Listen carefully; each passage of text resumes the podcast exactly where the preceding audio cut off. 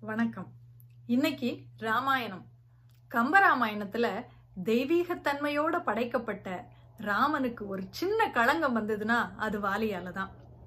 மறைந்து நின்று வாலியை ராமன் தாக்கியது தவறு அப்படின்னு எத்தனையோ விவாதங்கள் நடந்திருக்கின்றன. யார் இந்த வாலி? கிஷ்கிந்தா காண்டத்துல ராமலக்ஷ்மணர்கள் அனுமனை சந்திக்கிறாங்க. அனுமன் அவங்கள சுக்ரீவன் கிட்ட கூட்டிட்டு போறாரு.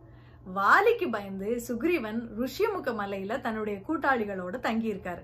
புதுசா யார் வந்தாலும் இவங்க வாலியோட ஆட்கள் தான் அப்படின்னு சுக்ரீவன் நினைச்சுக்குவாரு. அதே மாதிரி தான் ராமலக்ஷ்மணர்களையும் நினைச்சாரு.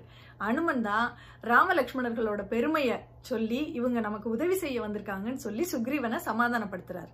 அதுக்கப்புறம் அந்த மலை காட்டில் கிடைக்கிற நல்ல நல்ல பழங்களை எல்லாம் கொண்டு வந்து ஒரு பெரிய விருந்து வைக்கிறாரு ராமலக்ஷ்மணர்களுக்கு விருந்தப்போ சுக்ரீவன் அவரே தான் பரிமாறிக்கிட்டே இருந்தார்.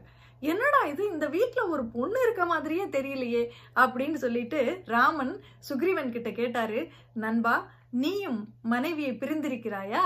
அப்படின்னு கேட்ட உடனே அனுமன் அது ஒரு பெரிய கதை அப்படின்னு சொல்லி வாலியை பத்தி சொல்ல தொடங்குறாரு.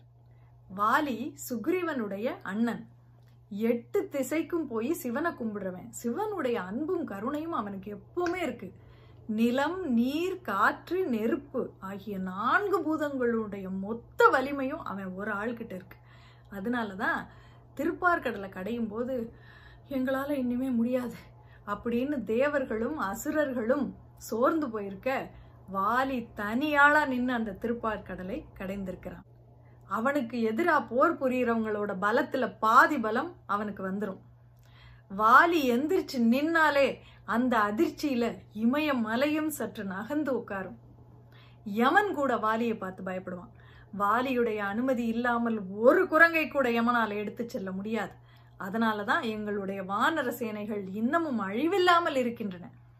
வாலி வாழ்கிற மலைக்காட்டில் ஒரு மரம் கூட இலையை உதிர்க்காது வாலிக்கு பயந்துக்கிட்டு சிங்கம் கூட கர்ஜிக்காது.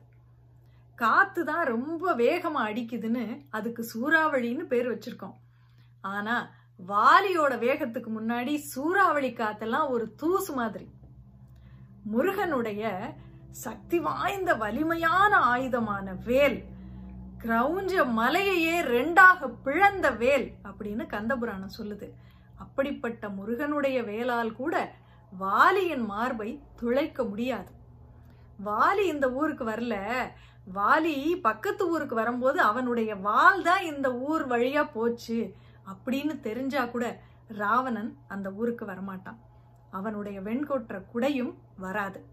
அப்படின்னு வாலியின் பெருமைகளை வலிமையை அனுமன் சொல்வது மாதிரி கம்பர் சொல்லியிருக்கார். பாட்ட பாப்போமா கால் செலாது அவன் முன்னர் கந்தவேள் வேல் செலாது அவன் மார்பில். வென்றியான் வால் செலாத வாய் அல்லது ராவணன் கோல் செலாது அவன் குடை செலாது. அரோ அப்படின்னு கம்பராமாயணம் சொல்லுது. வாலி கம்பருக்கும் ரொம்ப பிடிச்ச கதாபாத்திரம் தான் போல. நன்றி.